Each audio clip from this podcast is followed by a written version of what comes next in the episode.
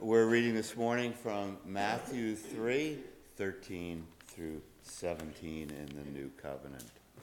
Then Jesus came from Gal- Galilee to join John at the Jordan to be baptized by him.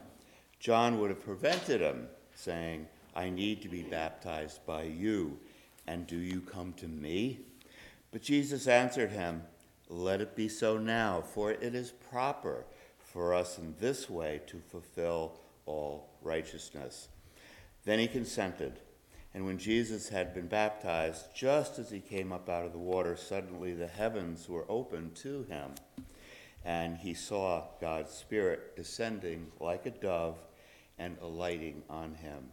And a voice from the heaven said, This is my Son, the beloved, with whom I am well pleased. This is the word of God for the people of God. Thanks be to God. So today is the second Sunday of our sermon series, Fresh Start. so last week we considered knowing the purpose of our lives as a beginning to have a fresh start of a new year. Through the uh, periscope of the letter of Paul to the church of Galatians, we redefined the purpose of our life in Christ who gives us life. And today, through the story of Jesus' baptism, we will discover what is required for us to have a fresh start of a new year. Would you join me in prayer? Gracious God, thank you for calling us today to worship you. Help us to have open hearts and open ears as we listen to your message so that we may hear what you want us to be and to do, and we may receive your wisdom. In your name we pray. Amen. Today I want to start uh, my sermon with a story that you all are familiar with. One day, a duck watched as out of her eggs came many lovely, fluffy yellow ducklings. All except when they came from a very big egg.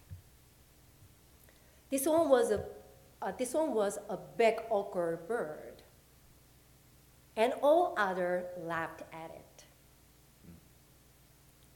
It can't quack.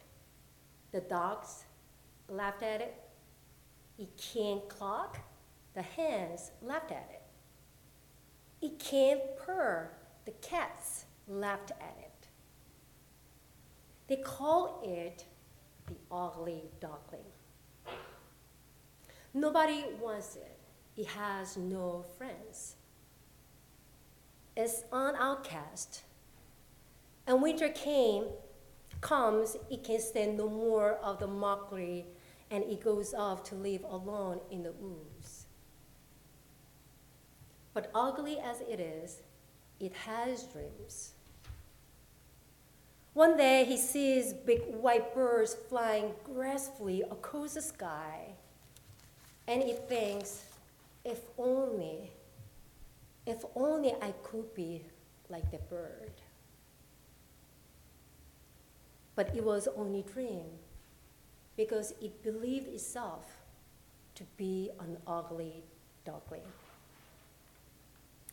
Then one winter, cold and alone, this frustrated ugly duckling sees three of the great white birds swelling majestically on lake. And wonder of wonders, the three swans swam over and they said to this ugly duckling, Hey, why don't you come with us?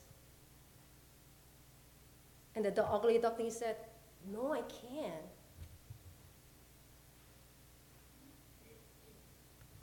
And they said, Why? And he said, I have no friends. Look at me, I'm ugly duckling. I'm in no use. And then three other swans says, No, you're not. You are beautiful. You are like one of us. Look, why don't you look at yourself in the water? And when the ugly duckling buried himself in the water, he got shocked because he was not anymore ugly duckling, but now he became beautiful swan. It is no wonder that this classic fairy tale story of the ugly duckling resonates with so many of us. In the story of the ugly duckling, the true beauty of the swan is only revealed in the end of the story. Until the beautiful swan, a beautiful swan is recognized for whom he truly is, he is mocked and ridiculed by the other ducks and by the other animals. When we find a cocoon, we do not see the beauty of the butterfly. Until it emerges, its beauty and majesty are hidden within the cocoon. Unfortunately, for so many of us, so many of us, we fail to see the beauty is in the cocoon, and that we fail to see who we really are. Because the other voices that tells who we are and that defines who we are. And other people just judge us by our appearances without knowing who we truly are.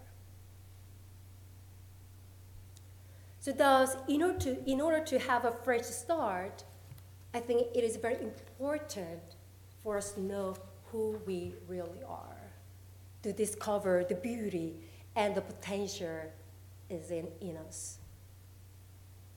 That's, uh, that is what Jesus did in today's gospel lesson. Today's gospel lesson is known as the baptism of Jesus.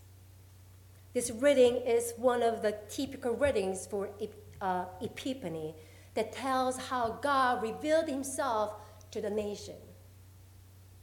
In the reading, we see two main characters John the Baptist and Jesus. And there are so many people who were waiting for to get baptized, and so many people who wanted to be witness for someone's baptism. And we also read an amazing scene that happened after Jesus was baptized by the John the Baptist. Have you wondered why Jesus had to be baptized? Jesus had no sin. Back then, people understood baptism is cleanse their sin. Matthew starts the story like this. Then Jesus came from Galilee to the Jordan to be baptized by John. The theologian product interprets the same in Matthew like this quote, Jesus' act coming to John was intentional. Quote. He says that Jesus was not simply caught up in uh, the John the Baptist preaching and his movement, repent, for the kingdom of heaven has come near. Instead, Jesus went there for his own purpose. And the, pur- and the purpose was to reveal his true identity by the baptism. I want you to consider why Jesus needed to reveal his true identity. So before moving on the next verse, I want to clarify something about Jesus. At the time of his baptism, Jesus was relatively unknown to the community. because his ministry had not started yet. Probably people who already knew Jesus knew him as the son of Joseph and Mary. And I want to remind you that Jesus, um, uh, uh, Jesus started his ministry at the age of 30. That means that he had lived for 30 years as a son of John, who was a carpenter. And that since Jesus was a good son, he helped his father's business. So he worked as a carpenter too. But no one knew him as Son of God except the John the Baptist. So until the point that Jesus was baptized, Jesus had different labels from people. He is the Nazareth. He is the son of John and Mary. He is a carpenter.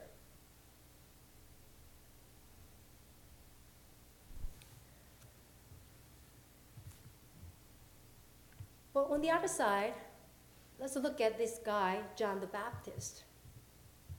He was known, he was well known prophet to people. And then many people thought that maybe this guy is the one who they have been waiting for. That's why so many people came to him and then resonated by his message and that they wanted to get baptized by him. Many scholars see that the baptism of Jesus as marks, uh, uh, uh, I'm sorry, many scholars see that the baptism of Jesus marks the beginning of Jesus' ministry as a son of God. In order to have a fresh start of his life, as a, not as a son of carpenter, but as a son of God, Jesus might need a moment to refresh his mind and his call and reaffirm his identity. I think that is why Jesus chose to get baptized by the John the Baptist, although he did not need to. So let's go back to Jesus' baptism story. Here, Jesus stood before John to get baptized. And when Jesus stood before John for baptism, what happened? John the Baptist said, Whoa, whoa, whoa, whoa, Jesus, what are you doing right now? At verse 14, he said to Jesus, I need to be baptized by you, and do you come to me? John reacted that way because he knew who Jesus was. And I want you to imagine the scene just imagine yourself, you were, you are the one of the, you know, who are in the line to get baptized. And all of a sudden you heard that John's refusal to baptize Jesus. And the people goes like, what's going on? Right? And then that scene maybe caught people's attention and it made them wonder what kind of what kind of guy this would be.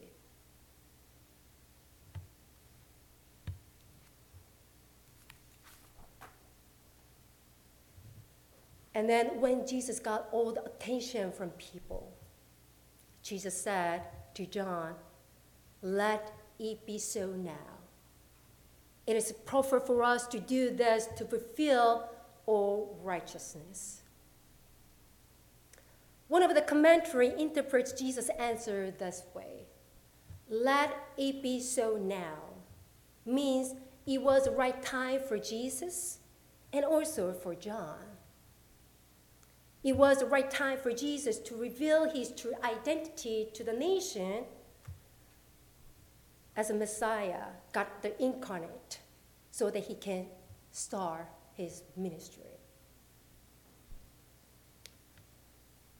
And it was the right time for John the Baptist to complete his ministry as the one who prepared the way for the Lord. I guess John understood what it meant That's why he consented to baptize Jesus.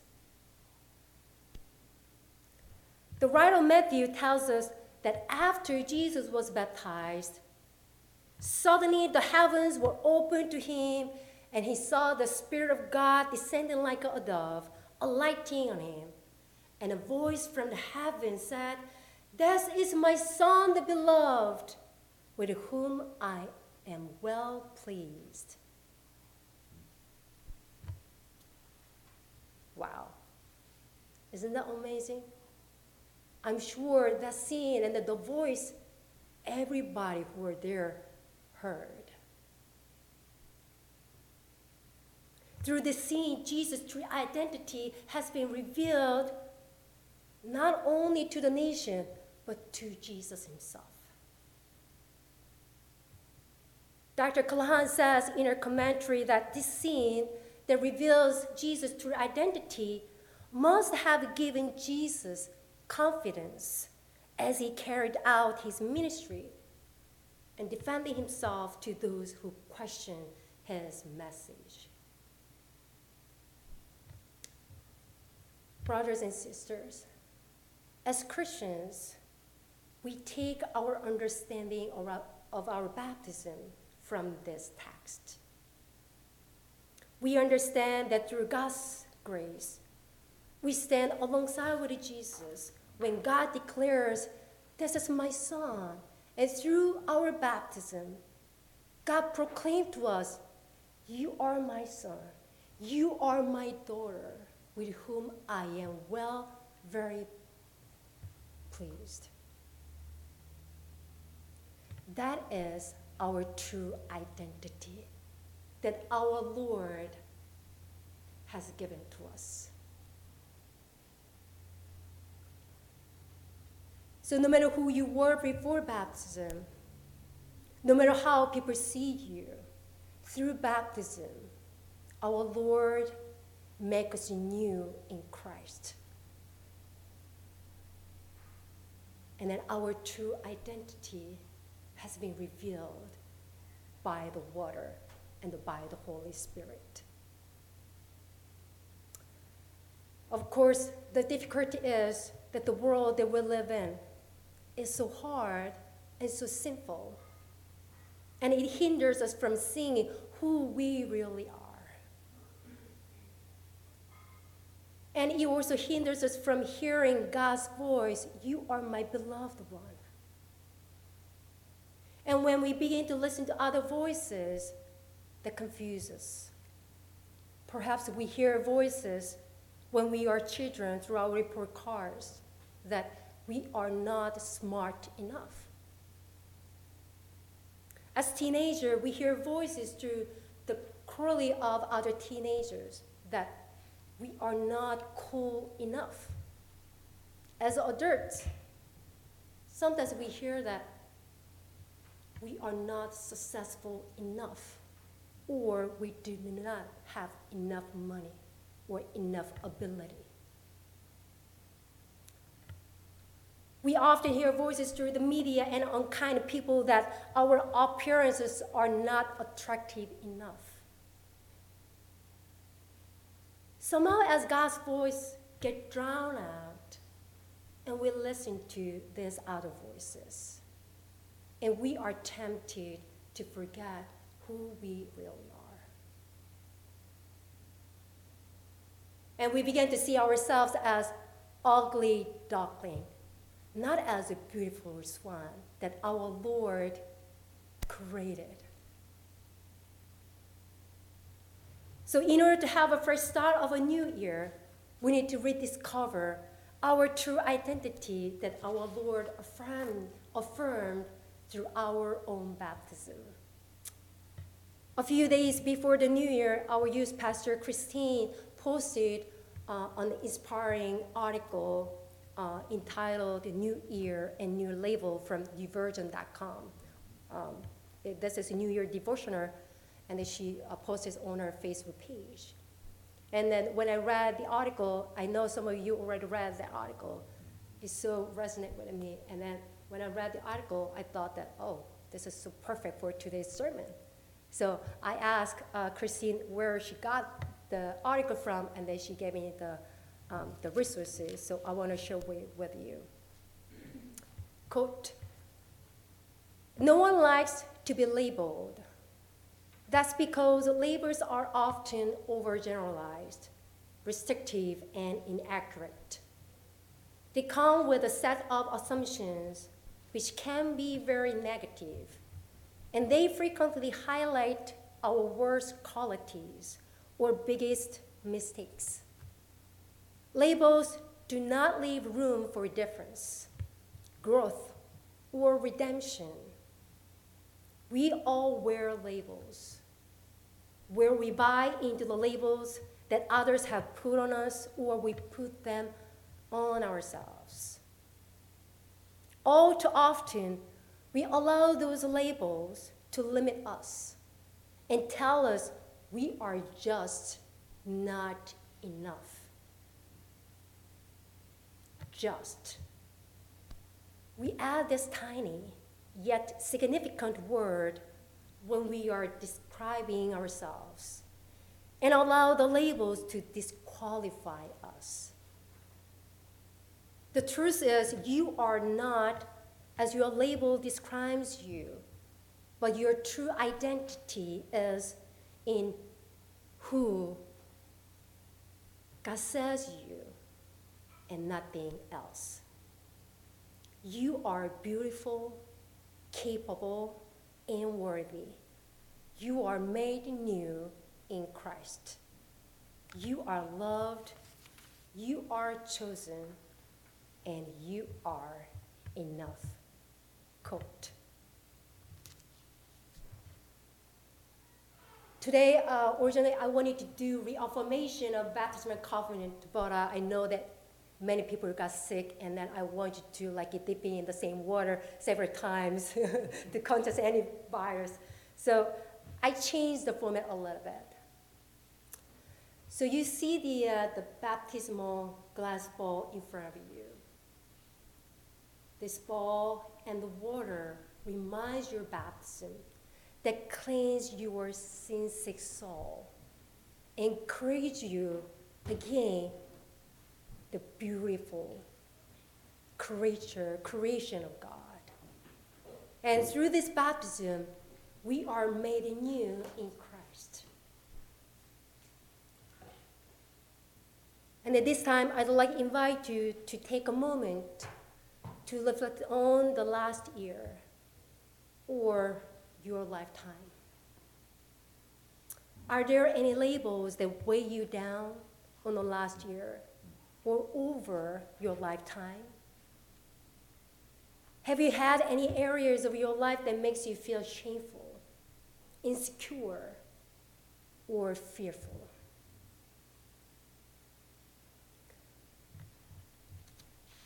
When you came to the sanctuary, uh, you received this piece of paper.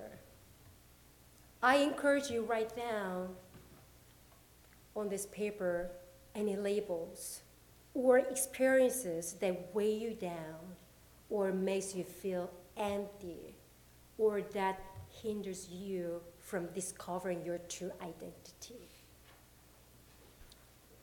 This paper is a special paper.